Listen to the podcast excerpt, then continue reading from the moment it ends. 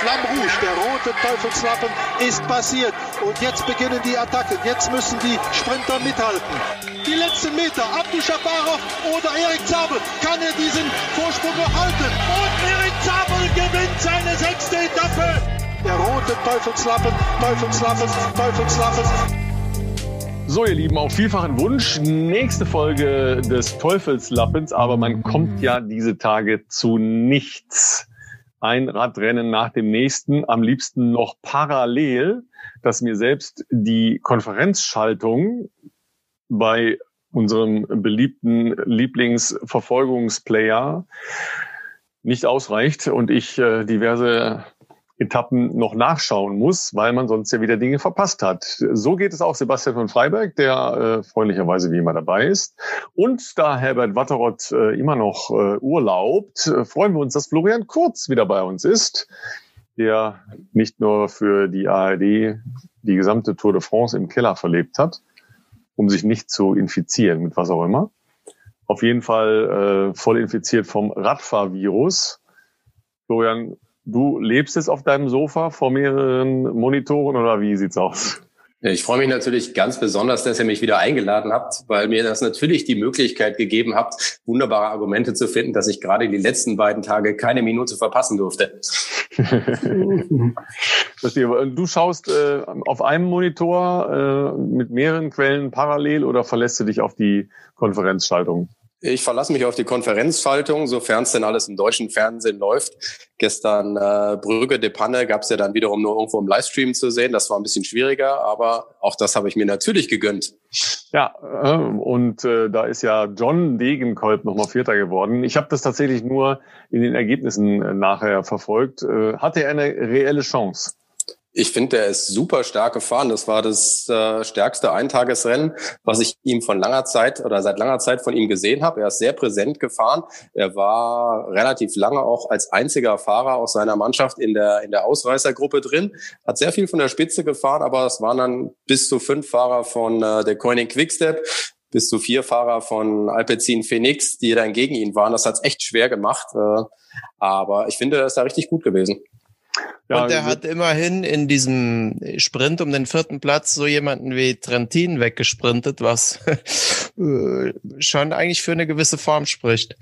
Ja, und äh, Lampard ist natürlich einfach äh, vorne weggefahren. Also das ja, war halt stark.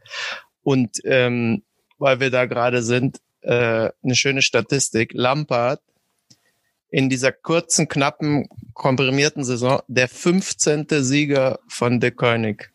Ja, ja, also der König ja macht ja sowieso jedes Jahr irgendwie 60 Saisonsiege, aber auch noch durch 15 verschiedene Leute. Und jetzt hast du das gesehen, ähm, Almeida hat heute das rosa Trikot verloren, aber hat ja trotzdem unfassbar jetzt das 15 Tage äh, verteidigt. Das hätte man ihm nicht zugetraut. Und bei jedem Rennen kommt wieder irgendeiner von der König raus, wo du dir denkst, wo haben sie den schon wieder ausgegraben? Neulich war ja hier Mauri van Sevenant oder wie der heißt. Ich weiß nicht, wie man den richtig ausspricht. Das kann bestimmt Jens Feucht uns richtig sagen. Aber ähm, kein Sport äh, bitte, kein Sport. Aber das war schon spektakulär. Also selbst im Schatten der der großen Rennen, der Grand Tour Rennen von Flandern und so weiter, sind solche kleineren Rennen bleiben nicht verborgen.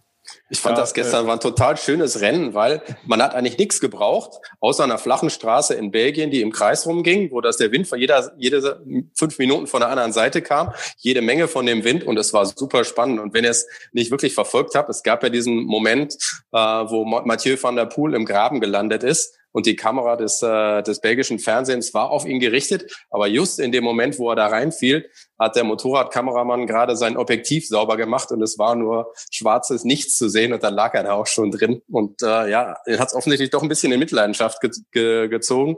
Ähm, was ich hörte, doch eine leichte Gehirnerschütterung und das so ein paar Tage nur nach dem Sieg bei der Flandern-Rundfahrt. Das tut dann, glaube ich, gleich doppelt weh. Ja, absolut.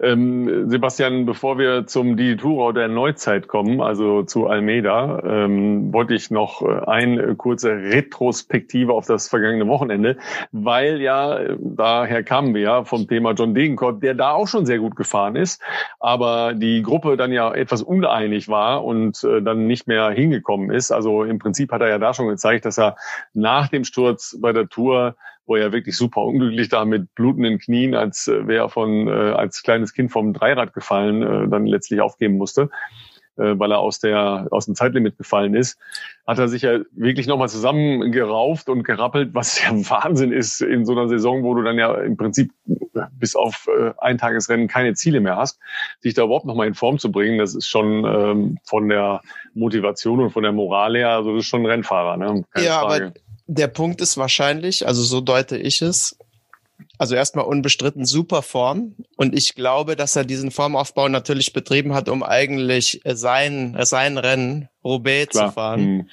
Was ihm ja jetzt wieder kurzfristig vor der Nase weggestrichen wurde. Und ich meine, der Mann ist da eine Legende. Das ist der einzige Nicht-Franzose, nachdem ein, eins dieser Pavé-Abschnitte benannt ist. Ähm, der hat irgendwie das Rennen auch halb gerettet, glaube ich, durch eine Spende oder Spendenaufruf, beziehungsweise das Rennen für Nachwuchsfahrer. Ähm, hat das gewonnen, hat ja diesen Pflasterstein gewonnen, also eins der wichtigsten Rennen überhaupt, dieses Monument. Und insofern ähm, hat auch die Tour de France-Etappe dort gewonnen. Und insofern bin ich mir sicher, dass der einfach dieses Jahr da voll drauf gehen wollte. Und umso, umso tragischer ist es, dass es schon wieder nicht stattfindet, weil der ist super in Form. Also ja. sensationell. Äh, Florian, hast du was gehört, ob seine ähm, Aktion mit den äh, ganz kleinen, ähm, naja, wie soll man sagen, Radanfängern, äh, die ja ursprünglich auch mal über die Initiative mit seinem kleinen Sohn gestartet ist, ob die dieses Jahr überhaupt was machen konnten, weil ja ähm, 1. Mai auch nicht stattfinden konnte? Also er ist ja, den, den 1. Mai ist er ja quasi da im Auftrag des Hessischen Rundfunks gefahren. Von den Kindern habe ich nichts gehört, aber ich habe mich, als ich mich mit ihm vor der Tour de France unterhalten habe, haben wir halt auch über diese, diese Ehrung äh, gesprochen Richtung, äh, Richtung Paris-Roubaix, wo er nun wirklich da durch seine Initiative so ein äh, Crowdfunding ins Leben gerufen hat und so das Juniorenrennen im vergangenen Jahr gerettet hat. Das hat ihm unglaublich was bedeutet, dass sie dieses Pavé-Stück nach ihm benannt haben und äh, das war wirklich ja für ihn ein ganz großer Moment da merkt man erstmal, wie viele Emotionen da auch so von seiner Seite drin stecken. Ja, also das kann man sich natürlich vorstellen, dass er jetzt äh, im Prinzip noch keinen Bock hatte, Urlaub zu machen, aber äh, Saison, Rennsaison ist jetzt für ihn erstmal beendet. Ja? Ähm, wo, wo, wo wollen wir weitermachen bei den zahllosen Rennen? Das ist ja wirklich. Was ja, war euer Lieblingsmoment? Ich sage euch direkt, was mein Lieblingsmoment war. Ja, die Tierwelt auf den Radfahrstraßen äh, dieser, dieser Grand Tour, die wir in den letzten Wochen erleben durften und haben, das ist ja wirklich unfassbar. Nachdem ja in Süditalien permanent Hunde auf der Straße rumrannten, ja, wann war das vorgestern, die kleinen, die kleine Pferdeschar? Wobei das gestern. Wahnsinn, ja. Oder gestern, gestern bei der Vuelta. Wahnsinnig gefährlich war. Das war ja im Höchstgeschwindigkeitsbereich. Ja, überlegt euch, ja, all die uns zuhören, ihr seid gerade fluffig unterwegs, jenseits der 50 kmh und so eine kleine verträumte Herde äh, von Lipizzaner großen Pferden äh, galoppiert so ein bisschen von rechts nach links. Ja, herrlichen, herrlichen Vorstellung, meine Herren. Ja, saugefährlich. Vor allem so Pferde haben ja, sind ja so Angsttiere die, die, also die, die sind ja völlig unberechenbar und in, das in einem Gewicht. Wir haben ja eine gemeinsame Bekannte, die auch schon einen schweren Unfall hatte, weil da ein Pferd reingerannt ist. Also äh, ja, da ist zum Glück nichts passiert. Und wenn wir bei so Augenzwinker-Momenten sind, kann man, glaube ich, den von Gregor Mühlberger auch nennen. Also dem ist ja zum Glück auch nichts passiert. Aber ich weiß nicht, das, so, wer es nicht gesehen hat, sollte sich das, glaube ich, nochmal in irgendwelchen Social-Media-Kanälen holen. Der nimmt also dieses Musette an, diesen, diesen Verpflegungsbeutel, will den wegwerfen und als er ihn wegwirft, bleibt also der, der äh, Gurt des Musette an seinem STI links hängen und reißt ihn samt Rad um. Äh, ich ich lache jetzt drüber, weil ihm zum Glück wirklich nichts passiert ist, aber also Pechvogel, äh, einer der Pechvögel des Jahres. Und ich meine, weil du gerade gefragt hast, die wichtigsten Momente in den letzten Wochen, ich glaube, äh, wir müssen direkt zu Flandern kommen und wir haben das letzte Mal vom Regenbogenfluch gesprochen. Ja, ja. Dann hat er zwischendrin ein Rennen gewonnen, à la Philipp. Ja, also und dann kommt die Flandern-Rundfahrt. Das Stichwort ist ja Freak Accidents logischerweise, ja. Also ich äh, bin ja sowieso immer wieder überrascht. Die Kerle bei den Profirennen, sag mal, trinkst du da jetzt wirklich Weißwein so direkt vor unserer Nase? Ja, heute war äh, die Königsetappe beim Giro auf, äh, im wunderschönen Südtirol. Da muss man noch einen schönen kleinen, kleinen Lugana zum Abendessen, ja. Ja, und dann, wenn wir zur, zur Vuelta äh, kommen, dann steige ich vielleicht um. Ich habe mich noch nicht entschieden, ob ich dann San Miguel oder so ein Tempranillo nehme. Schauen wir mal. Verstehe. Ne? Also Freak Excellence waren wir nochmal. Mich wundert das ja sowieso immer, die nehmen halt die Musette an und dann ähm, lassen sie die schweren Sachen drin und werfen die weg. Ja, also ich würde ja wenigstens die Flasche rausnehmen, weil dann wirst du, hätte er sich auch nicht auf die Fresse gelegt. Aber das ist ja, es ist ja wirklich so ein Moment, wo du denkst, ach du Scheiße, du lachst und äh, hast gleichzeitig ja das Gefühl, wie du auf den äh, Asphalt schepperst. Ja, ähm, hat dir Florian mal irgendjemand von den Profis erklärt, warum die 85 Prozent von dem, was sie da angenommen äh, annehmen, von der Verpflegung wieder wegschmeißen? Das ist ja einfach so, du weißt ja vorher nicht, welchen Beutel du kriegst. Das heißt, Ach so, die Pfleger verstehe, packen, Überraschungspaket, ja. ja, das heißt, die Pfleger packen, packen natürlich alles rein, was jemand haben wollen könnte. Das heißt, da ist dann wahrscheinlich Wasser drin, dann aber auch noch ein, ein Mix mit Energy Drink. Dann hast du sicherlich auch irgendwelche Silberlinge drin, du hast Gel drin und dann nimmst du halt das raus, was du in der Rennsituation gerade brauchst oder was im Rennen ja auch wichtig sein kann, was dein Magen gerade verträgt. Ja, Silberlinge muss ich noch mal kurz erklären. Ähm, das sind ja tatsächlich noch äh, oft äh, selbstgebackene Reiskuchen. Ja, auch da gibt es natürlich sehr unterschiedliche Geschmacksrichtungen. Ja, von süß über sauer, herzhaft, scharf, was auch immer jemand da mag. Ähm, ich weiß nicht, steht das drauf? Ich habe ähm, noch keine von äh, einem Profiteam herausgegebene Musik auseinandergenommen. ja, aber es ist interessant, je länger so eine drei Wochen Rundfahrt dauert, desto weniger können die Radprofis dann auch das, was sie sie dann jeden Tag bekommen sehen. Mir ist das auch schon mal passiert, da waren wir am Start bei einer Tour de France-Etappe und da habe ich wirklich Robbie McEwen gesehen, wie er sich ein Stück Pizza im Village geholt hat, weil er meinte, hey, ich kann das Zeugs nicht mehr sehen.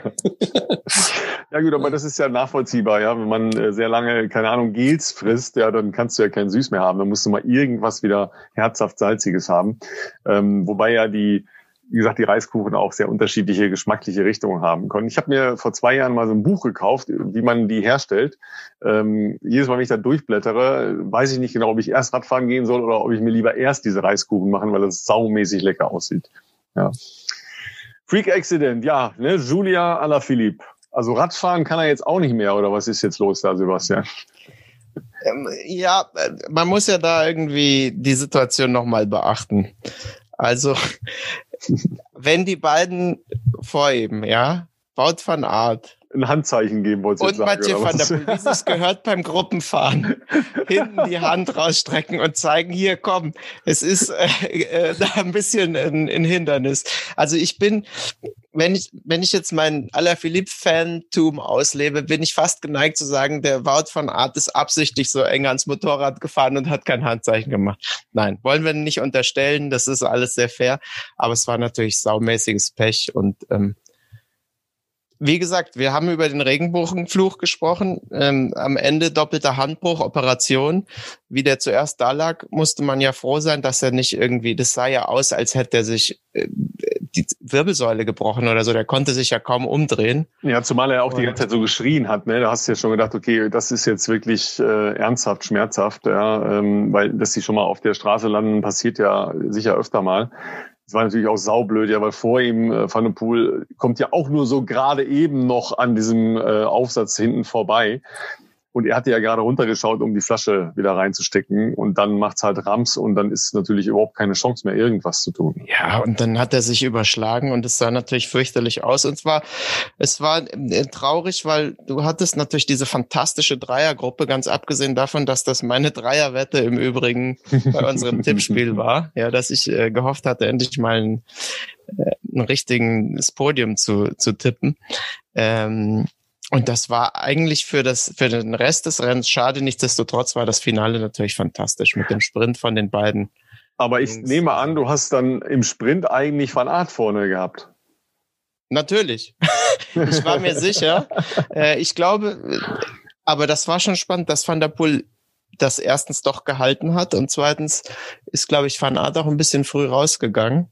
Ja, der war gar nicht richtig im Windschatten drin, hatte ich den Eindruck. Also ich hätte auch gedacht, aber hätte, hätte, klar, ne? wenn er wirklich in den Windschatten geht, also näher an ihn ran halt geht und dann ähm, kurz vorher ist raus, aber war natürlich auch sauber von vorne gefahren. Ja, Aber also viele sagen ja, ja, Van der Poel hat als erster äh, losgelegt. Ich glaube, dass er wahnsinnig aufmerksam war und gedacht hat, so, jetzt machen wir es genauso wie beim Motorrad.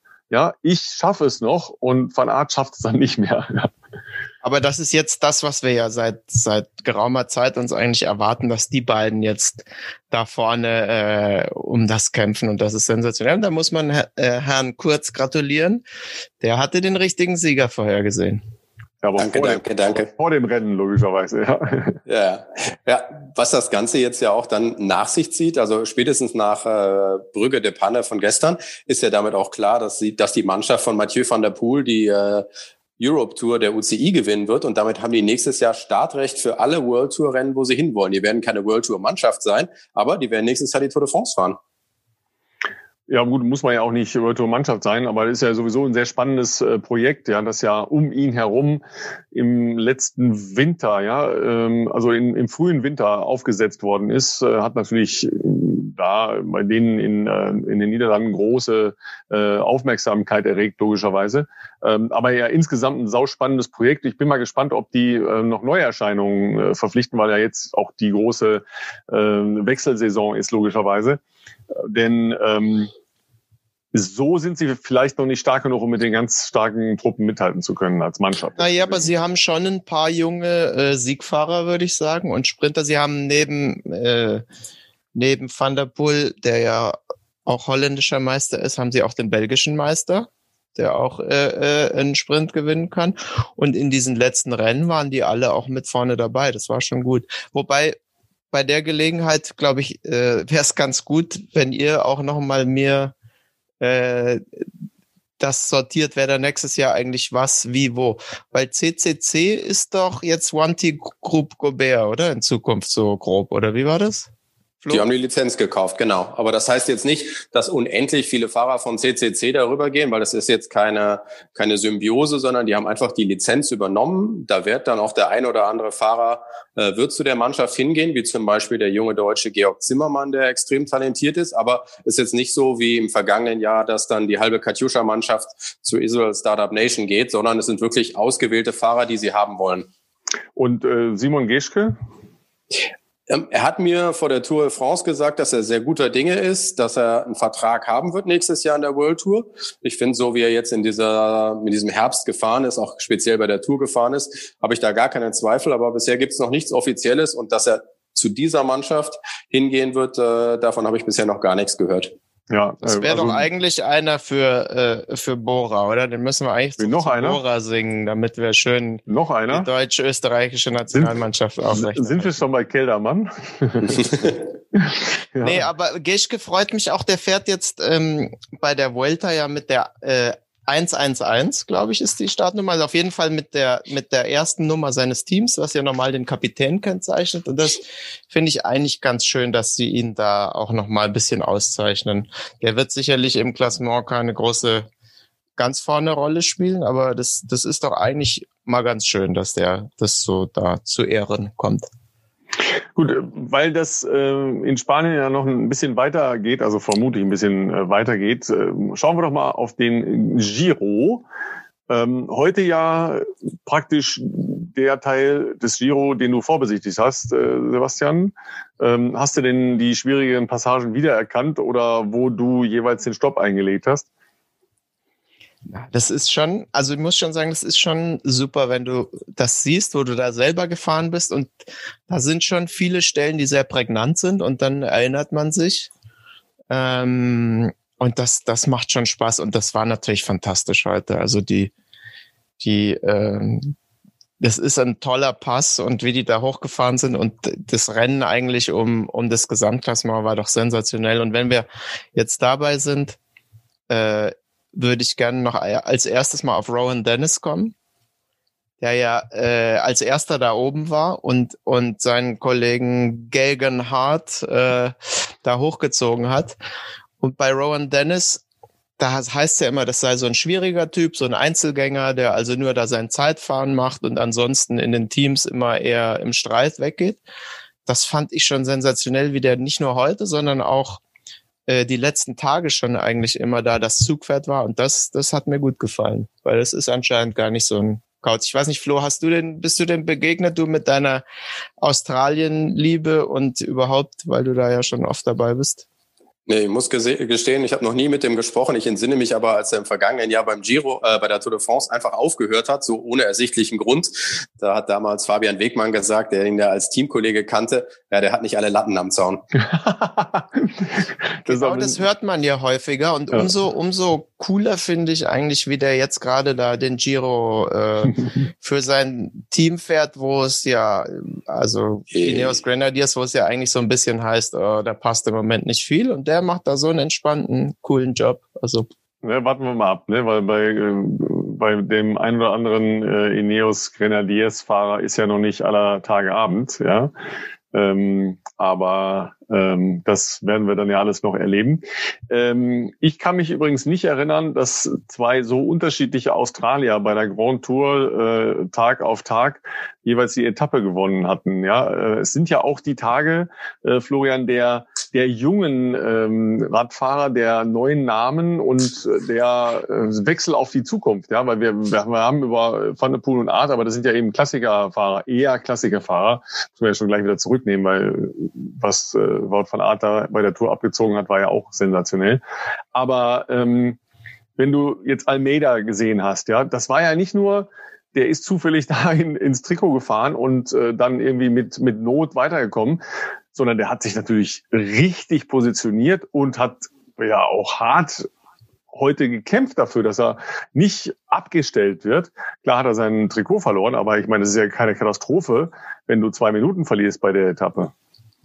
Ja, vor allem, der fährt jetzt gerade seine erste drei Wochen Rundfahrt ja. überhaupt. Das heißt, der kennt diese Situation eigentlich noch gar nicht. Und jetzt 15 Tage in, in Rosa zu fahren, äh, ich glaube, es ist eine ganz starke Leistung. Äh, der ist gerade mal 22 und wenn man gesehen hat, was der auch für ein Zeitfahrpotenzial hat. Also der war ja immer so mit der Nächste, der an, äh, an Ghana dran war in den Zeitfahren. Der wird auch noch ein Stückchen nach vorne, glaube ich, kommen, weil am, am Samstag die Etappe nach Sestriere ist jetzt nicht so, so hart, glaube ich. Ich glaube, da tut sich gar nicht so viel im Gesamtklassement. Ich finde Dreimal nach Sestriere rauf, sagst du, ist nicht so hart? Nö, ich glaube nicht. Ich glaube, das ist sehr schön. Das gefällt mir so von der Einschätzung. Nur weil die nicht nach Frankreich rüber dürfen, ja, äh, fahren sie jetzt dreimal nach Sestriere rauf. Nee, das ist ja Pillepalle. Ich bin da mal mit dem Auto hochgefahren, fand ich schon relativ steil, ehrlich gesagt. Sehr schön. Ja, warst du auch in Sestriere eigentlich bei deinem äh, kleinen äh, Norditalien-Trip, Sebastian? Nee, da wollten wir eigentlich auch noch hin, aber da war ja dann wieder äh, Frankreich eben so nah. Und deshalb ah, haben ja, wir ja. das dann gestrichen. Und das ist ja vielleicht das Thema. Ich weiß gar nicht, ob das jedem klar ist, was ihr gerade gesagt habt. Das eigentlich ja Col d'Isoire, soweit ich äh, weiß, am Samstag, also auch eigentlich eine sehr harte Etappe noch beim Giro geplant war, aber eben gerade wegen der Corona-Geschichte man ja eben nicht oder die Franzosen eben abgesagt haben, dass man über die Grenze fährt mit dem ganzen Tross und dass sie deshalb die Etappe ähm, verändert haben, was insofern ja schon wieder typisch ist, weil wir hatten ja gesagt, vielleicht wird wetterbedingt irgendwie eine Giro-Etappe umgeleitet. Äh, aber warum wird jetzt umgeleitet? Wegen Corona letztendlich, ne? Also. Ja, wobei über Wetter haben wir jetzt ja noch nicht diskutieren müssen, weil das, also da bin ich natürlich auch tatsächlich ein bisschen erstaunt, aber es ist ja auch eine Glücksfrage natürlich waren da jetzt nicht äh, die Hitze-Etappen oder die Hitze-Hitze-Etappen dabei bis äh, auf die erste oder nee, die zweite war es, ne, in ähm, Sizilien. Aber äh, es ist ja alles jetzt äh, sehr gut fahrbar. Da hatten wir ja schon äh, bei normalen Terminen vom Giro mehr Schnee auf Etappen, als wir bis jetzt gesehen haben. Nur äh, die äh, namensähnlichen Freunde von äh, Flamme Rouge äh, haben ja auf ihrem ähm, Instagram-Account schon diese Schneevorhersagekarte für die nächsten Tage für ähm, die italienischen Alpen präsentiert und das sah schon nach Niederschlag aus. Also da bin ich jetzt noch mal gespannt, wie sich das dann tatsächlich verhält, ob dann nicht doch auf äh, den Skipisten um Sestriere Ski und Rodel gut ist und dann könnte das vielleicht nochmal eine andere Situation werden. Es ist ja nicht das Problem, dass es Schnee liegt, sondern dass Schnee fällt, ist ja eher die, die problematische Situation. Aber das hatten wir letztes Jahr, äh, hatten wir diese komische abgebrochene Etappe bei der Tour. Ja, also das ist ja jetzt noch nicht mal von den Jahreszeiten so abhängig, in denen wir uns befinden. Ja. Aber wo wir beim Giro sind, sollten wir vielleicht sagen, dass auf Platz eins und zwei der Gesamtwertung vor den letzten drei Etappen zwei Fahrer eines deutschen Teams stehen. Ja, das ist richtig. Ja, ich finde, dass das Thema Sunweb, das, weil wir gerade über Lizenzen sprachen, das ist eine deutsche Lizenz und das wird ja eigentlich nie so gefeiert und vielleicht ähm, kann man da ergänzend einfach sagen, dass, dass äh, Nico Denz da, glaube ich, einfach auch einen sehr geilen Job macht, äh, indem er am Anfang da den Zug immer anzieht und ähm, was, was echt, glaube ich, auch eine Überraschung ist, dass die mit Keldermann und Hindley äh, da vorne sind und gute Aussichten haben. Also Keldermann sah heute nicht ganz so gut aus wie zuletzt, aber er hat sich immerhin ins rosa Trikot gefahren und, und wie Flo sagte, also morgen ist flach, morgen kommen die Sprinter dran, Samstag wird das möglicherweise zusammenbleiben und dann letzte Etappe ist 15,5 Kilometer Zeitfahren. Keldermann ist nicht der schlechteste Zeitfahrer. Warum soll er das nicht gewinnen? Ja, ähm, heute hat Rolf Aldag bei der Kommentierung gesagt, ja, als die Jungs da an Kellermann vorbeigefahren sind, der hat noch nicht mal gezuckt, weil er nicht konnte, nicht wollte, wie auch immer.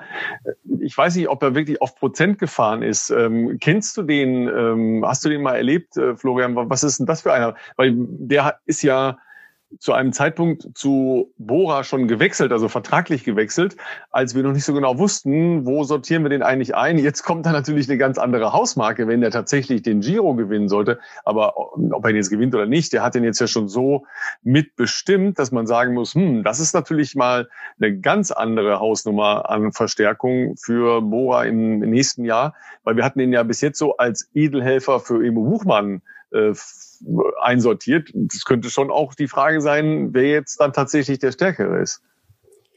Ich glaube, also ich glaube, das wird spannend, wenn er da hinkommt. Äh, der ist ja unter einer bestimmten Maßgabe verpflichtet worden, eben wie du sagst, als Edelhelfer. Und äh, nichtsdestotrotz glaube ich, dass er diese Rolle auch ausüben wird, dass er vielleicht so als 1B-Lösung auch nächstes Jahr in die, in die Frankreich-Rundfahrt geht, weil er das kann. Aber ich traue es ihm ehrlich gesagt nicht zu, dass er bei einer Tour de France ums Podium mitfährt. Ich glaube, das ist dann doch nochmal eine andere Liga als bei diesem Giro, der ja nun wirklich äh, absolut von, von Außenseitern gerade dominiert wird. Die, die wir da alle vorne erwartet hatten, diese Garen Thomas oder Simon Yates, die sind ja alle gar nicht da. Ja gut, äh, Thomas hat Pech gehabt mit dieser doofen Flasche. Ja, äh, jetzt war dann ähm, leider Covid-positiv. Also das, äh, das sind ja jetzt diese besonderen Umstände auch. Aber äh, solche Ausfälle hast du ja immer mal logischerweise. Ja, es ist ja nicht so, dass man sagt, ja, ähm, das ist jetzt irgendwie eine ganz spezielle Situation. Solche Ausfälle hat man ja mal, ist ja klar. Deshalb ist das Ding ja auch so offen wie noch nie. Und im Prinzip können ja immer noch na, die ersten fünf, ja äh, fünf, sechs ja locker noch gewinnen. Das ist ja gar keine Frage. Sagen wir mal die ersten drei. ich weiß nicht. Du musst ja nur einen Einbruch haben bei dieser monsterschweren Etappe nach Sestriere. Hm, ach so, ja dann.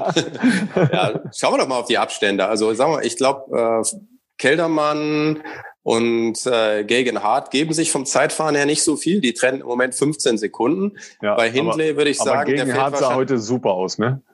Ja, nee, der ist auch echt, also ich habe mal gerade noch mal eben die Zeitfahrergebnisse von ihm angeguckt. Also der kann das. Ähm, also wenn er mit den 15 Sekunden in dieses Abschlusszeitfahren reingeht, traue ich ihm das durchaus zu.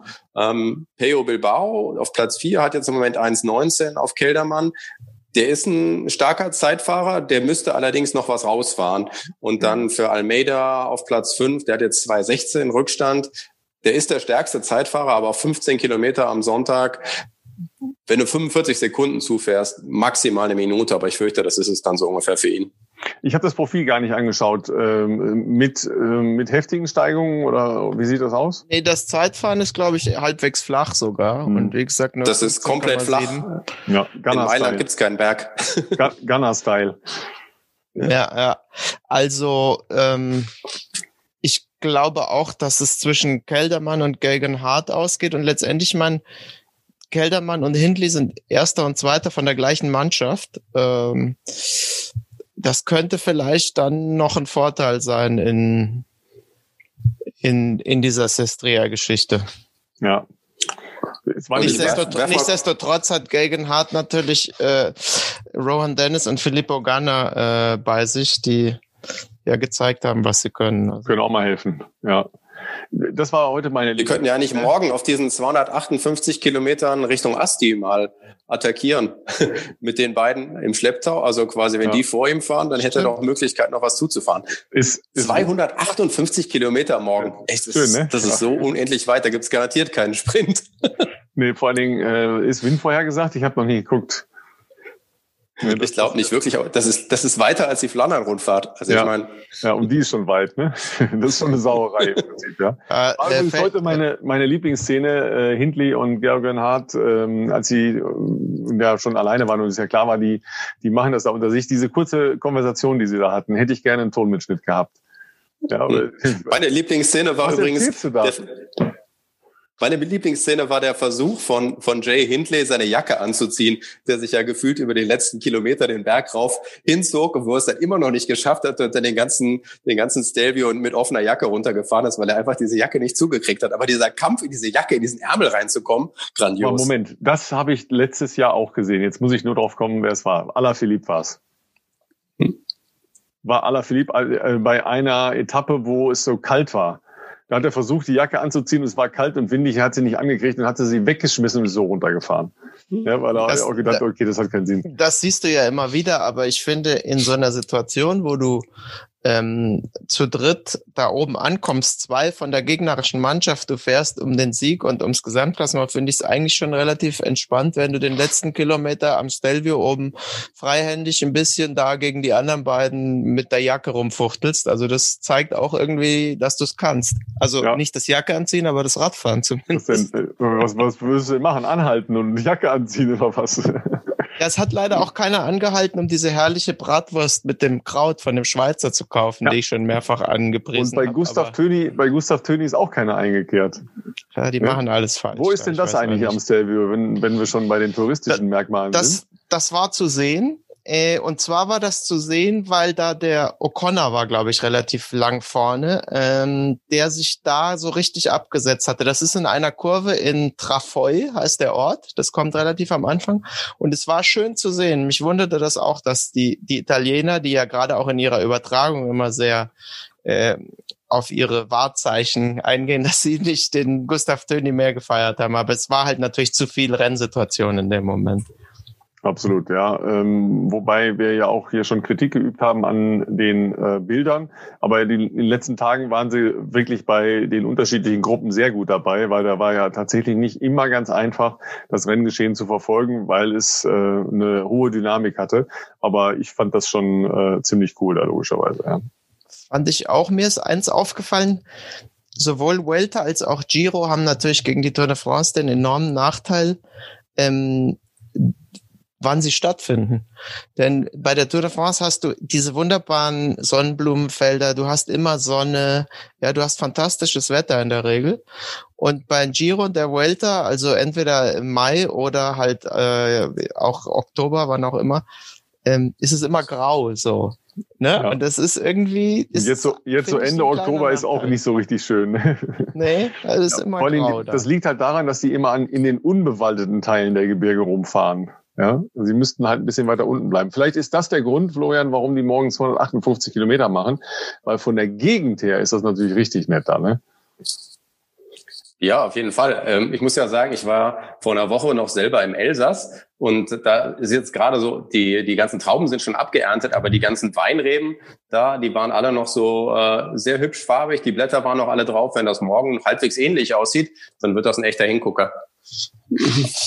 Und die äh, Rennsituation ist dann vielleicht auch eher einfangbar oder mal ein paar Minuten zu vernachlässigen. Ne? ich fand, heute haben sie ja relativ viel gezeigt. Ne? Ja, das ging schon. Entlang, entlang der Strecke, meinte ich. Ja. Ja, hätte ich jetzt aber da auch gemacht, ehrlich gesagt, ja, weil es im Prinzip ist ja optisch einer der schönsten Anstiege überhaupt, ja. Ja, diese, diese Kehren, die sich da oben in den Berg brennen, das ist schon sensationell. Wobei ich, ich dazu, bevor wir zu deiner Anmerkung einer Personalie kommen, ja, möchte ich dich nochmal äh, lobhudeln. Und zwar hast du ja eine ähm, zumindest optisch äh, sehr reizvolle ähm, Kaskade von äh, Anstiegen in Norwegen aufgetan, wo wir ja dringend mal hin müssen, ja, in der Nähe von Stavanger. Das sieht natürlich nach richtigem Spaß aus, ja. Wer auch immer da schon war oder nicht war, äh, machen wir in die Show Notes rein, äh, könnt ihr euch mal anschauen. Das sieht richtig, richtig fein aus, ja. Kann man mal hinfahren in, Norwegen. Das äh, ja für uns jetzt eher nicht so das Ziel für ähm, Radausflüge ist, aber das sieht nach einer Bombe den Berg rauf. Schöne kleine ne, Turns rechts, links, den Berg rauf, aus so einer Schlucht praktisch hoch. Aber das sieht überragend aus. Müssen wir mal hin. So, jetzt zur Personalie. Auf jeden Fall, aber die, Re Nee, nee, aber auf jeden Fall Regensachen mitbringen, weil ich glaube, es gibt keinen Ort, der, wo es so viel regnet wie in Stavanger da an der Küste in Norwegen.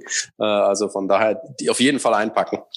Vorher auf die richtige Wetter-App gucken, das ist entscheidend. mhm. Ja, ich wollte nur kurz nochmal meinen Freund Peter Sagan äh, hm. unterbringen, der ja auch eine Etappe gewonnen hat. Das ist ja schon eine Weile her, dass wir miteinander gesprochen haben.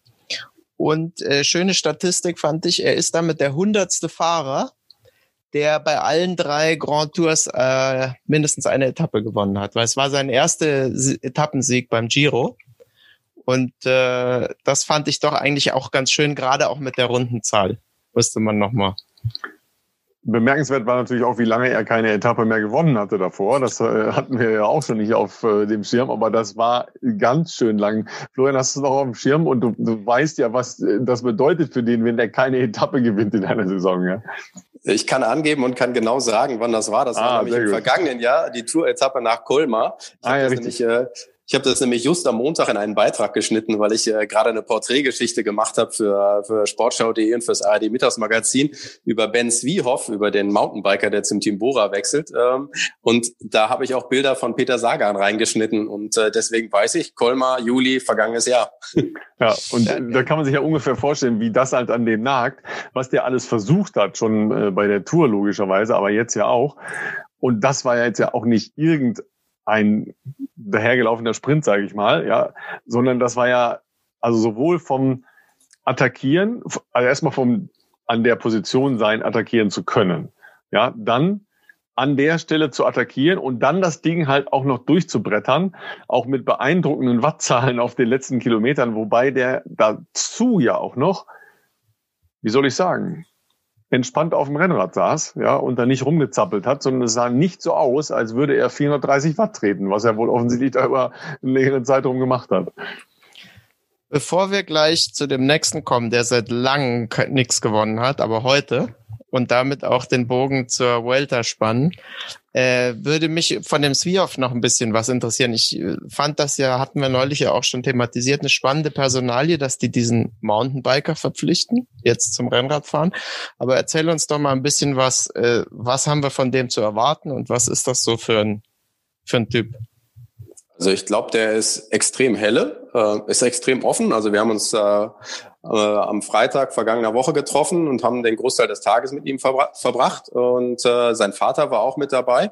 Also Pater, der Vater war in den 90er Jahren schon Mountainbike-Rennfahrer und hat ihn dann selber halt auch ganz früh zu den Rennen mitgebracht. Da ist sein Papa früher immer die Mountainbike-Rennen gefahren und der Opa hat dann den drei-, vierjährigen äh, Ben schon an die Startlinie gestellt. Von daher ist er wirklich schon sehr, sehr lange im Geschäft und der Vater hat bisher auch immer wirklich alles für ihn gemacht. Der äh, ist im normalen Leben Bankdirektor bei einer Privatbank in Düsseldorf, hat aber alles da rein investiert, immer bei den Rennen dabei zu sein, wenn sein Sohn irgendwo gefahren ist und äh, hat auch die Trainingspläne für ihn gemacht und so. Von daher ist das für ihn jetzt was ganz, ganz Neues. Also der ist dieses, dieses Arbeiten als Familienduo gewohnt und jetzt kommt er in so einen großen Rennstall, wo auf einmal 100 Leute da sind. Ich glaube, das ist ein ganz schöner Kulturschock.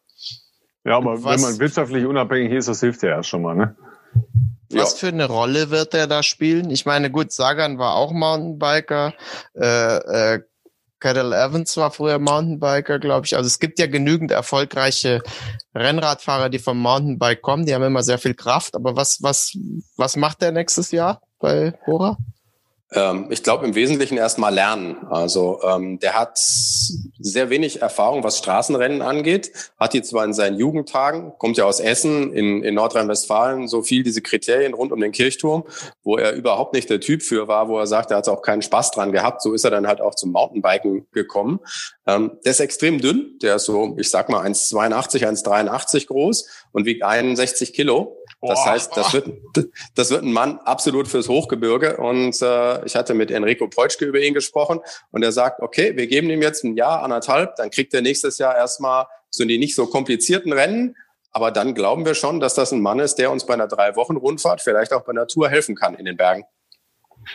Das ist ja auch eine spannende Sache, weil du gerade Enrico Potschke angesprochen hast. Ähm, wir haben ja bei Jumbo Visma auch einen, äh, einen Deutschen, der im Auto sitzt und maßgeblich da die Taktiken äh, beeinflusst. Was zeichnet diese Jungs aus, aus deiner Sicht, äh, Florian, dass sie ja jetzt nicht die, sagen wir mal, ganz herausragenden ähm, Profis selber waren, aber da in der Lage sind ja offensichtlich nicht nur die Stars zusammenzuhalten und vernünftig zu führen, sondern auch Rennsituationen zu erkennen, was ja im Prinzip in so einem Auto viel schwieriger ist, als wenn man es jetzt tatsächlich am Fernsehen verfolgt, weil du siehst es ja in der Regel nicht, es sei denn, du hast halt, was sie oft haben, ja ein, ein iPad laufen und sehen die Rennen, aber ja dann oft mit einer Verzögerung, wo du nicht mehr wirklich helfen kannst, weil wenn du eine Rennsituation ja hast, müssen die Entscheidungen ja im, im Zweifel in Sekundenbruchteilen fallen und nicht zwei Minuten nachdem dann der Stream halt äh, tatsächlich den Nachlauf mal hat, ja. Ähm, ich habe immer das Gefühl, dass die Radsportler, die in ihrer Karriere, sagen wir mal, sehr viel haben investieren müssen, denen von ihrer natürlichen Veranlagung nicht so viel geschenkt wurde. Also die halt wirklich über, über Fleiß, über, über, ja, einfach persönliche Bereitschaft unglaublich viel äh, zu investieren in eine Sportart, die auf diesem Art und Weise, auf diese Art und Weise in ihrem Sport praktisch früher als Aktive zugange waren, dass die fast geeigneter sind, äh, um dann als sportlicher Leiter halt auch äh, die richtigen Entscheidungen zu treffen, weil das halt auch in ihrer Karriere auch immer wichtig war. Wenn du selber nicht diese Souplesse hast, diese Klasse hast, dass du dreimal attackieren kannst, dann musst du halt genau wissen, wann ist der eine Moment, um zu attackieren. Und wenn du das selber früher als, als aktiver Sportler ja, wissen musstest, dann kannst du, glaube ich, auch viel, ja, viel darauf Einfluss nehmen, was deine Sportler wann im Rennen genau machen. Gut, wie die jetzt natürlich bei Ineos, ähm, da sind wir dann jetzt bei der nächsten äh, kleinen Runde, nämlich der Vuelta, geschafft haben, Chris Room nach den äh, ersten hervorragenden Tagen, die er hingelegt hat, zu überreden, sich heute als Helfer einzuspannen. Da wäre ich auch gerne dabei gewesen bei dem Gespräch, ehrlich gesagt. Ja. Ich glaube, dass dem das gar nicht so, so schwer fällt. Also ich glaube, er hat kapiert, dass er in diesem Jahr wahrscheinlich nichts mehr gewinnen wird. Ähm, ich glaube, es war ihm auch relativ früh in der Saison, also in der Vorbereitung zur Tour de France klar, dass da wahrscheinlich auch keine Perspektive für ihn ist. Und er sieht es ja selber. Also ich meine, er hatte ja in den ersten zwei Tagen hätte er durchaus ja die Freiheiten gehabt, mitzufahren, wenn er es denn gekonnt hätte. Und ich glaube, dass das schon für ihn einfach wichtig ist, auch ja mit einer Funktion ein Rennen zu fahren. Also quasi nicht nur so lange mitzufahren, bis du, bis du nicht mehr folgen kannst, sondern halt, dass du auch was tun kannst und irgendwo auch was in die Mannschaft einbringen kannst. Ja, und Geht's euch eigentlich auch so? Ja. Früher, früher hat man immer gesagt, wenn einer super gefahren ist, haben viele gesagt, oh, der ist bestimmt gedopt. Geht's euch nicht auch so, wenn das jetzt, wenn einer Scheiße fährt, dass man sagt, oh, der hat bestimmt Corona? Also ich, das, ich finde, das ist so das Gegenstück von, von nee. Doping. Also ja, also bei, bei Simon Yates am Anfang hat man gesagt, was ist mit dem los? Dann, aha, positiv raus. So, und wie Froome die erste Etappe da gefahren ist, habe ich mir gedacht, okay, der arme Kerl, wahrscheinlich ist der infiziert. Also mir geht es eigentlich schon, aber schon viel länger so.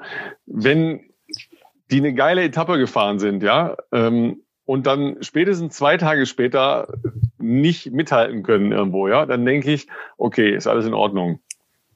Ja, also so geht's mir eher, ja, dass ich denke, okay, ja, wenn du richtig einen rausfetzt und dann am nächsten Tag eine Viertelstunde kriegst, dann ist das alles in Ordnung. Ja, also, Geht mir ein bisschen ja. ähnlich, also vom, vom, vom äh, Erleben, ja. Nee, weil ähm, Linus Gerdemann, ja, das, das war so ein, so ein Punkt, wo mir das äh, zum ersten Mal so richtig bewusst geworden ist, als der seine Tour-Etappe gewonnen hat. Ne? Ihr erinnert euch noch, ja, auch alle, die un, uns äh, folgen, das, das war halt ja so ein Ding, wo er einmal all in gegangen ist.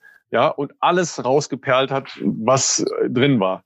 Und dann hat er, glaube ich, drei Tage in Folge richtig gekriegt, ja, weil klar war, okay, der ist da halt einfach mal ähm, bis an die Grenze gegangen. Und da habe ich ein gutes Gefühl gehabt danach. Also habe mich dann noch mehr gefreut, dass er diese Etappe gewonnen hat. Ja, weil man denkt, ja, da hat einfach mal einer alles reingelegt und Herz äh, auf die Straße gebracht und dann ist auch gut. Ja. Ja, jetzt am nächsten Tag, weiß ich noch damals, also der Etappensieg war damals ja Le Grand Bornand und den nächsten ja. Tag war diese äh, schlimme Etappe, die dann äh, Richtung Tignes ging, wo äh, wie hieß er doch gleich das Hühnchen aus Dänemark, dann äh, voll gedopt von, genau, ja. voll gedopt vorne hergefahren ist. Und da hat das an dem Tag, hat Linus Gerdemann noch versucht zu verteidigen, war dann noch Zweiter nachher nach dem Tag in der Gesamtwertung und danach ging es dann halt bergab, weil dann einfach, es ist halt, wenn du, wenn du zwei Tage in Folge alles raushaust, da war es damals bei ihm auch so, dann geht einfach nichts mehr. Ja. Ja, aber wie gesagt, da hatte ich dann äh, einfach ein gutes Gefühl danach. Und, und so, so geht's mir jetzt halt auch. Ja, insofern war der Giro, äh, der, der, der Giro ja praktisch nur ein Auftakt zu dem, was jetzt bei der Vuelta kommt, weil von den Persönlichkeiten her ist es jetzt äh, vielleicht noch ein, ein Hauch reizvoller. Ja, Roglic als äh, der abgekonterte bei der Tour. Äh, Carapaz, ähm, ja auch einer, sagen wir mal, eher der, der Loser aus äh, der Tour-Expedition von Ineos. Ähm, wen soll ich noch nennen? Vroom logischerweise, ja. Also das, da sind natürlich ein paar Spielarten dabei, die, deutlich mehr Spaß machen, ja. Und der Sieger von heute, den habe ich tatsächlich für dieses Jahr schon komplett hatte ich den abgeschrieben, muss ich sagen, ja. Den Martin, also hätte ich nie und nimmer gedacht, dass wir den nochmal in so einer Situation sehen, wobei ich heute nicht ganz sicher war, ob Roglic ihn hat gewinnen lassen. Naja, aber Dan Martin ist ja, um jetzt mal drauf zu kommen, der ist ja auch die letzten Tage super stark. Ja, ja, das ist ja der Punkt, ja, ja, Das war ja nicht nur heute. Übrigens nicht Dean Martin. Nee, das nee, war, nee, Dean Martin war der war andere, Sänger, genau. Weil ich liebe ja dieses Spiel. Ich sage immer, ich möchte einmal ein Podium sehen, wo Dan Martin vor Guillaume Martin und Tony Martin ist. Ja, und dann Oder alternativ Sam Bennett vor George Bennett und Sean Bennett. Ja.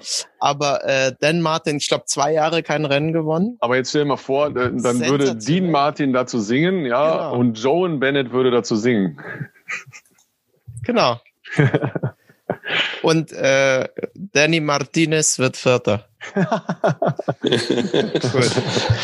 Zu dem wollte ich auch gleich noch was sagen, aber äh, jetzt mal Spaß beiseite. Also Dan Martin, äh, überraschend, äh, fand ich auf jeden Fall. Und das ist, ist also du hast, ich finde, du hast es jetzt ein bisschen schlecht geredet, weil ähm, klar sind das Enttäuschte, Roglic und vielleicht auch Carapaz, aber ich drehe es mal um. Roglic hat den, hat die Tour dominiert und hat nur am Schluss im Zeitfahren halt ist er Zweiter geworden. Ähm, Carapaz hat äh, mit Kwiatkowski für den einzigen großen Moment bei Ineos bei der Tour gesorgt und hatte auch noch das äh, Bergtrikot eine Zeit lang. So, dann fährt da Henrik Mass noch mit. Der ist Fünfter, glaube ich, geworden bei der Tour. Ähm, dann haben wir äh, Sepp Kuss, den wir ja gefeiert haben bei der Tour und der, wenn er freie Fahrt hätte, wahrscheinlich auch eine Grand Tour fahren könnte. Und ähm, insofern, das ist schon, das ist schon ein schönes Rennen und auch gerade diese dieses Profil bei der, bei der, bei der Vuelta, das ist ja Wahnsinn. da geht's, also ich meine, wo hast du dann eine Grand Tour, wo am ersten Tag sich die, die äh, Gesamtklassementfahrer die Karten legen? Ja, das ist ja so gemacht worden, logischerweise. Ne? Ich, äh, ich bleibe jetzt nochmal bei, sagen wir mal, einer hart journalistischen Einschätzung. Ja? Roglic, die Bratwurst, hat die ganze Zeit auf Prozent gespielt bei der Tour de France, ja, und hätte viel eher mit, mit mutigen Attacken entscheiden können. Ja, der hat sich komplett darauf verlassen, dass er seinen Landsmann ne, im Griff hat. Und dann hat er hinten die Quittung gekriegt.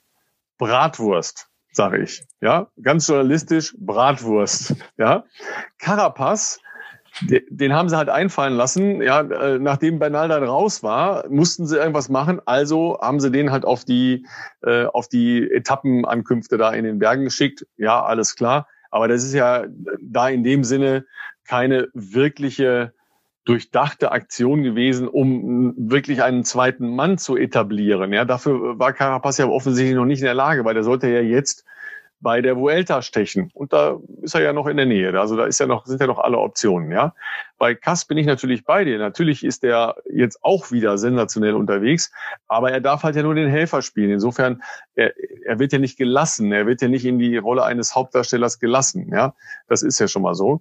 Also äh, es bleibt äh, bei Bratwurst äh, im Roten gegen äh, einen überraschenden Iren und einen ähm, Carapaz, von dem ich noch nicht weiß, was er kann. Und den Blau-Weiß sieht er übrigens komisch aus. Also ich habe vorhin schon mal von der Bratwurst geschwärmt. Das war die auf Stelvio. und ich finde, wenn du, äh, wenn du La Doyenne gewinnst, das hat er, glaube ich, ja, also ja. ein Monument, dann also wenn ich das gewinnen würde, würde ich mich von dir wahnsinnig gerne als Bratwurst beschimpfen lassen. Ja, es ist ja, es ist ja, logischer, es ist ja logischerweise äh, ein, ein Hauch Augenzwinkern. Aber ich, ich, ich fand, dass er bei der Tour einfach nicht alles hingelegt hat und nicht bedingungslos auf Sieg gefahren ist, sondern er hat wirklich gedacht, dass er nicht zu schlagen sein wird mit dieser Prozentgeschichte. Ja, weil er immer immer dabei, immer das Ding so mehr oder weniger. Ich, ich habe das hier alles unter Kontrolle. Nee, er hat es nicht unter Kontrolle gehabt. Der hat sich zu sicher gefühlt. Das absolut, mag sein. Absolut. Oder Flo, wie siehst du es? Du dürftest das ja jeden Tag von neuem begleiten. Ja, ich glaube, er wusste selber, dass er in den vergangenen, im vergangenen Jahr, als er beim Giro eigentlich schon gewinnen wollte, dann aber gegen Carapaz verloren hat, da ist er nach hinten raus eher schwächer geworden beim Giro. Bei der Spanien-Rundfahrt im vergangenen Jahr, die er gewonnen hat, ist er nach hinten raus, sagen wir, auch nicht ganz so stark gewesen wie in Pogacar zum Beispiel. Das heißt, er wusste vielleicht auch, dass er, dass er ja vielleicht unbedingt nicht nach hinten raus unbedingt äh, bessere Karten gegenüber seinen Konkurrenten hat.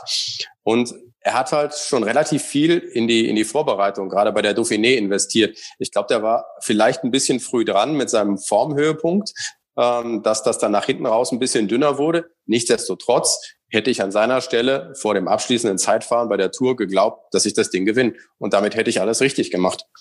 Hat jeder hätte, hätte geglaubt, Fahrradkette, oder? Haben die auch geglaubt. Hätte, hätte Fahrradkette. Haben die auch geglaubt. Aber nichtsdestotrotz ist natürlich ähm, die Vuelta wirklich sensationell. In der Wahrnehmung, sagen wir mal, so der allgemeinen Sportöffentlichkeit ist es ja oft nicht so im Mittelpunkt. Aber selbst wenn man Radsport interessiert ist, nimmt man das ja so wahr, aber schaut nicht so genau hin. Ja, Florian, du hast heute nochmal genauer auf die bevorstehenden klitzekleinen Prüfungen geschaut, die da noch anstehen.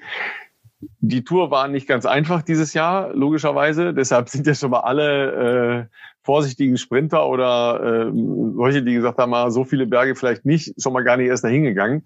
Der Giro ist auch richtig schwer konzeptioniert gewesen, auch wenn es jetzt nur dreimal nach Sestriere hochgeht. Aber die Vuelta sieht noch mal ein bisschen anders aus. Äh, zumindest wie sie, wie sie ursprünglich geplant war. Die hätten halt am, am Wochenende hätten die halt Bergankunft am Tourmalet gehabt, dann auch auf äh, etwas über 2000 Meter Höhe oder 2000 Meter in etwa. Das dürfen sie jetzt aber nicht in die Tat umsetzen, weil Frankreich Corona-Probleme, genauso wie der Giro jetzt nicht über den Isoar fahren darf, darf halt auch die Vuelta nicht in die Pyrenäen fahren. Das heißt, die haben jetzt einen neuen Plan fassen müssen und fahren jetzt nach Formigal auf spanischem Boden.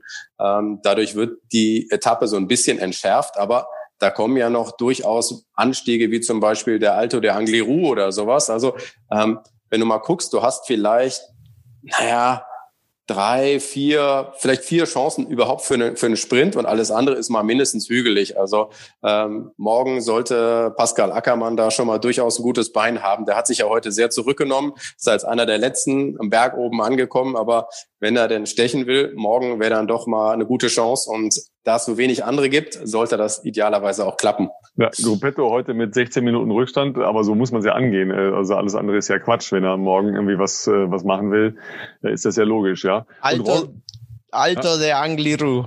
Ja.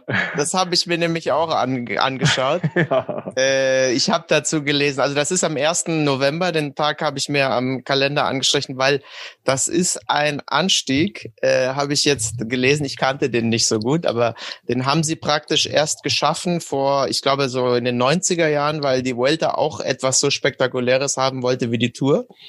Das ist ähm, ein 12,5 Kilometer Anstieg mit 1258 Höhenmetern. So, also im Schnitt hast du zehn Prozent und am Schluss hast du zwei Rampen, einmal mit 23,5 und einmal mit 20 Prozent, weil das ursprünglich ein Viehweg war, ja, den sie dann extra nur asphaltiert haben, um auch mal so ein spektakuläres äh, äh Ziel zu haben. Und ähm, ich glaube, das wird geil. 1. November, gucke ich mir an. Gibt sogar ein äh, Trikot, extra Sonderedition dieses Jahr. Die machen ja immer so Spezialtrikots bei der Vuelta und auch beim Giro zu bestimmten Etappen. Und zum Alter der Angliru gibt es ein schönes Trikot. Naja, und da, da Roglic sich ja jetzt schon wieder einen, einen ausreichenden taktischen Vorsprung rausgearbeitet hat. Was sind es jetzt noch? Fünf Sekunden oder was war es jetzt noch, die er vor Martin so. hat? Ja, ich glaube, es sind fünf, ja. Ja, ne, kann er jetzt ja auf Prozent fahren. Ja, es kommen ja praktisch keine Herausforderungen mehr und äh, das dann versuchen ins Ziel zu bringen. Ne, die, die zweieinhalb Wochen, die noch kommen, die gehen ja rum wie nix. Ja, und es gibt ein langes Zeitfahren. Ja. Und da sind ja noch ein paar andere Fahrer. Ich meine, Chavez ist auch, wenn es immer ins Hochgebirge geht, kein schlechter. Der hat auch nur 1,30 dahinter. Und äh, Carapaz 13 Sekunden hinter Roglic. Enric Mas 32 Sekunden. Also da das ist schon schön. Enric Mas ist ja im Prinzip der am wenigsten beachtete äh, erfolgreiche Radfahrer der beiden großen Touren durch Frankreich und jetzt ähm, zumindest dem Beginn der Vuelta der ist ja so hinten runtergefallen in der Aufregung um äh, das slowenische Duell und äh, natürlich Pinot ja heute aufgegeben, weil ja offensichtlich die Schmerzen ähm, von seinem Sturz in Nizza noch zu groß waren. Die, die großen Geschichten da im Vordergrund standen. Aber wenn man ja mal bedenkt, dass nicht so wie in den vergangenen Jahren immer sechs Mann von ähm, Movistar in den Bergen da vorne rumgequält haben, der ist jetzt in der Regel alleine, ja, und äh, fährt trotzdem da überall mit. Klar, wenn es dann halt hinten nochmal zu einer Attacke kommt, dann ist er eben auch auf sich allein gestellt, hat keinen Kass an seiner Seite. Aber das ist natürlich schon toll, was der da hinlegt, gehört ja auch noch zu der jungen Generation, logischerweise, ja. Ja, der ist ja, der ist ja 2018 schon Zweiter gewesen bei der Spanien-Rundfahrt, damals noch bei De Koenig. Damals war es eine, eine ziemlich große Überraschung. Im vergangenen Jahr war der auch relativ stark bei der Tour de France, aber er war halt einfach Teamkollege von Julien Alaphilippe und hat da die ganze Zeit für ihn arbeiten müssen. Und dieses Jahr war halt wirklich bei der Tour de France das erste Mal, dass er mit einer Mannschaftsunterstützung im Rücken alle Freiheiten hatte und Platz fünf war durchaus eine gute Leistung. Und ich sehe ihn auf dem Podium auf jeden Fall bei der Vuelta. Ja, wir haben uns ja ähm, schon äh, mehrfach hier in unserem Podcast über die Doku über Movistar lustig gemacht, weil da sieht man ja immer nur den sportlichen Leiter, wie er im, im Fahrzeug sitzt und äh, flucht oder seine Fahrer anschreit, ja, äh, weil keiner ihm folgen wollte, logischerweise. Ähm, aber mit, mit Enric Mass haben die natürlich jetzt wieder ein, genau das, was sie ja wollen, ja, einen ambitionierten, jungen, siegfähigen Fahrer, Spanier, ja, das ist ja da nicht ganz unwichtig, logischerweise, weil sie ja doch auf Spanisch sprechen, also mindestens Spanisch sprechende äh, Fahrer im Wesentlichen abheben und ähm, haben eine viel schwächere Mannschaft jetzt im Vergleich zu den vergangenen Jahren. Ja, also das ist schon schon spannend, dass da ja dann eben auch so ein kleiner Paradigmenwechsel stattgefunden hat und ähm, vielleicht jetzt eine Fokussierung auch mal auf den ähm, stattfinden kann und er damit in der Lage ist, eine noch größere Rolle zu spielen. Apropos Ralf, weißt du, wo der genau herkommt? Nein. Der kommt aus einem Ort, durch den wir gemeinsam schon gefühlt hundertmal gefahren sind. Der kommt nämlich aus Arta auf Mallorca. Ah, das ist ja lustig. Da, wo du es jetzt sagst, ist natürlich, wird natürlich jedes Mal erwähnt, logischerweise. Ja, ja, das ist natürlich cool, ja. Gut, da gibt's äh, ein paar sehr schöne kleine Anstiege, kleine finstere Anstiege, ja, aber ein nettes Dörfchen, wenn man auf äh, Mallorca Rad fährt ähm, und im Triathlon-Camp in Cala, äh, wie heißt es nochmal? Cala Serena, nicht Cala Serela, sondern äh, eigentlich ist es bei Cala Fond de, Fond de Sarcala, Fond de Sarcala ist, äh, dann muss man durch Arta durch, bevor man auf irgendeine Runde kommt, um Radfahren zu können. Ja. So sieht's aus. So ist es. So, wer sind denn seine Favoriten, Florian, äh, für die Vuelta? Weil das ist ja jetzt schon auch noch eine ziemlich offene Geschichte, ja. Also Sebastian und ich, wir haben ja immer einen, vor allen großen Rennen so einen persönlichen Tipp laufen und er hat mich verspottet, weil ich, bevor es losging, wie er sagt, einen Oma-Tipp abgegeben habe. Ich habe gesagt, Roglic vor Mass und auf drei Carapaz. Und im Moment sieht es gar nicht so schlecht aus. Also, wenn es keiner schlechter als Vierter in der Gesamtwertung von meinen. dazu, dazu kann ich sagen, dass ich normal immer Oma-Tipps abgegeben habe und gar nicht so schlecht lag. Und festgestellt habe, dieses Jahr, wo ich mal andere Tipps als Oma-Tipps mache, ist der Fluch des Freiberg noch schlimmer als der Regenbogenfluch. äh, Tour de France Pinot Erst, erste Tour, äh, erste Etappe gestürzt, kaputt. Giro d'Italia, Geraint Thomas, zweite Etappe gestürzt, kaputt. Vuelta, Dani Martinez, erste Etappe gestürzt, kaputt. Flandern-Rundfahrt, Ala Philippe ans Motorrad gefahren. Ich halte mich zurück. Ich sage nichts mehr, weil ich tu, ich, ich will keinem Schlechtes. Entschuldigung, was soll ich denn sagen? Ja, Steven Kreuzweig. Ja, ich sag nur Steven Kreuzweig. Das ist, das ist ja wohl der Pechvogel der Saison. Ja, vor der, vor der Tour, da bei diesem Sturzfiasko bei der Dauphiné, äh, Schulter äh, verletzt, schon gar nicht erst angetreten. Jetzt Corona positiv. Ich sehe jetzt andauernd auf seinem Social Media Account, wie er mit seinen Kindern in irgendwelchen Tierparks rumrennt. Ja, also sorry, äh, ich bin nicht, leider nicht besser dran. Ja, so, was, also steht denn sonst noch am, was steht denn sonst noch am Wochenende an? Nicht, dass wir ähm, vor lauter vor dem Fernseher sitzen, noch irgendeinen Eintagesklassiker verpassen, Florian. Nee, das äh, Müssen wir noch auf irgendwas achten? Ja, das lichtet sich langsam, ne? Ja. Also ich werde am Sonntag meine, meine Aufmerksamkeit der Weltmeisterschaft im Mountainbike Eliminator Aha. zuwenden. Das ist nämlich, wie ich finde, eigentlich eine ganz spannende Sportart. Da fahren vier Leute auf so einem kleinen Rundkurs gegeneinander. Es gibt Sprünge, es gibt äh, Steilkurven und die haben auch einen Weltcup. Die hätten eigentlich am vergangenen Wochenende in Winterberg sein wollen mit dem Weltcup. Da waren sie schon zweimal. Dann kam wie üblich Corona dazwischen, aber die Veranstalter sind total optimistisch, dass sie in Löwen am, äh, am Sonntag eine Weltmeisterschaft ausrichten können. Und äh, da gibt's durchaus äh, ganz spannende deutsche Sportler. Da gibt Simon Gegenheimer, äh, der kommt aus dem Badischen und äh, war schon zweimal WM-Zweiter und äh, hat auch schon mal einen Gesamtweltcup gewonnen. Und bei den deutschen Frauen gibt es Marion Fromberger, die hat am vergangenen Wochenende bei Europameisterschaften Platz drei belegt. Also ich bin da, ich blicke da mit Spannung drauf und von da habe ich ein gewisses Alternativprogramm. Das heißt, am Abend musst du dann noch beide Grand Tour-Etappen nachschauen. Ähm, das heißt, du hast dich sozial von äh, sämtlichen Freunden und Familien schon fürs Wochenende verabschiedet. Ja? Und, und wenn du eine Ausrede brauchst, wir laden dich jederzeit wieder ein äh, Podcast. Wenn du bei der Familie äh, einen Freifahrtschein zum Gucken brauchst, dann ja. Dann jederzeit. Ne, äh, Sebastian, ich habe das Gefühl, wir äh, sollten am Wochenende nochmal äh, ein Hunderter angehen, weil das Wetter soll geil werden.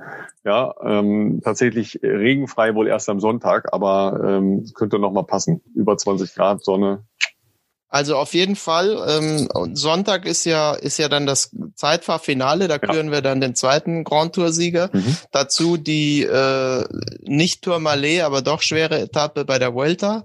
Samstagabend ein kleines Fußballspiel, was hier in der Gegend auch eine äh, Bedeutung hat. Stichwort besser geht nicht Männer. Ja, besser geht nicht Männer, aber da bin ich noch nicht so von überzeugt, ob ich das gucke. ich, schaue noch mal, ob ich das wirklich gucken will. Und dann blutet äh, das Herz zu sehr. Und dann das nächste große Ereignis ist dann, ähm, auf das wir gucken, ist ja dann die Geburt von ähm, Erik Zabels, Erik Zabels Kind. Ne, das steht ja an. Ähm, Und das von äh, Toni Martin auch, ne? Auch genau. Und da wollte ich einfach, ich, ich habe das jetzt nur erwähnt, weil ich wollte einfach noch den kleinen Gag von unserem Lieblingsklempner Olli unterbringen, der mich äh, gefragt hat, äh, wenn Rick Zabel jetzt einen Sohn kriegt, ob der dann Ick heißt, natürlich aus logischer Folge. Weil ja, obwohl Icke wäre ja in Ordnung, ne? Ja, aber von Erik zu Rick zu Ick fände ich nicht so schlecht. Okay, bevor das jetzt hier komplett ausartet, ja, äh, sagen wir herzlichen Dank, Florian, ja, äh, gerne wieder. Und äh, wir freuen uns auf äh, aufregende weitere Tage, sowohl äh, in Mailand als auch in Madrid, äh, sprich in Spanien und in Italien, ja, bei der Runde durch Frankreich, die nicht stattfindet, ja. weil die Franzosen keine Radfahrer mehr ins Land lassen wollen. Ne? Peinlich genug. Dann sag, dann sage ich doch auch mal besten Dank und ich sag mal, nächster Donnerstag, äh, ganz dick im Kalender anstreichen, 11.30 Uhr, Streckenpräsentation Tour de France Strecke 2021. Ja, wo sollte die da eigentlich anfangen? In Kopenhagen, ähm, aber das wird ja auch nichts, ne? Nee, die sind jetzt in der Bretagne. Ja, das habe ich, das hab ich schon gehört, ja. ja. Das wird alles spannend. Vielen Dank, Flo, ja, Sebastian, hau rein und äh, euch viel Spaß äh, bei Teufelslappen-Podcast könnt ihr die kleinen Aktivitäten auf dem Instagram-Kanal verfolgen. Und äh, ansonsten ab aufs Rad und ab dafür. Danke, bis bald. Ciao.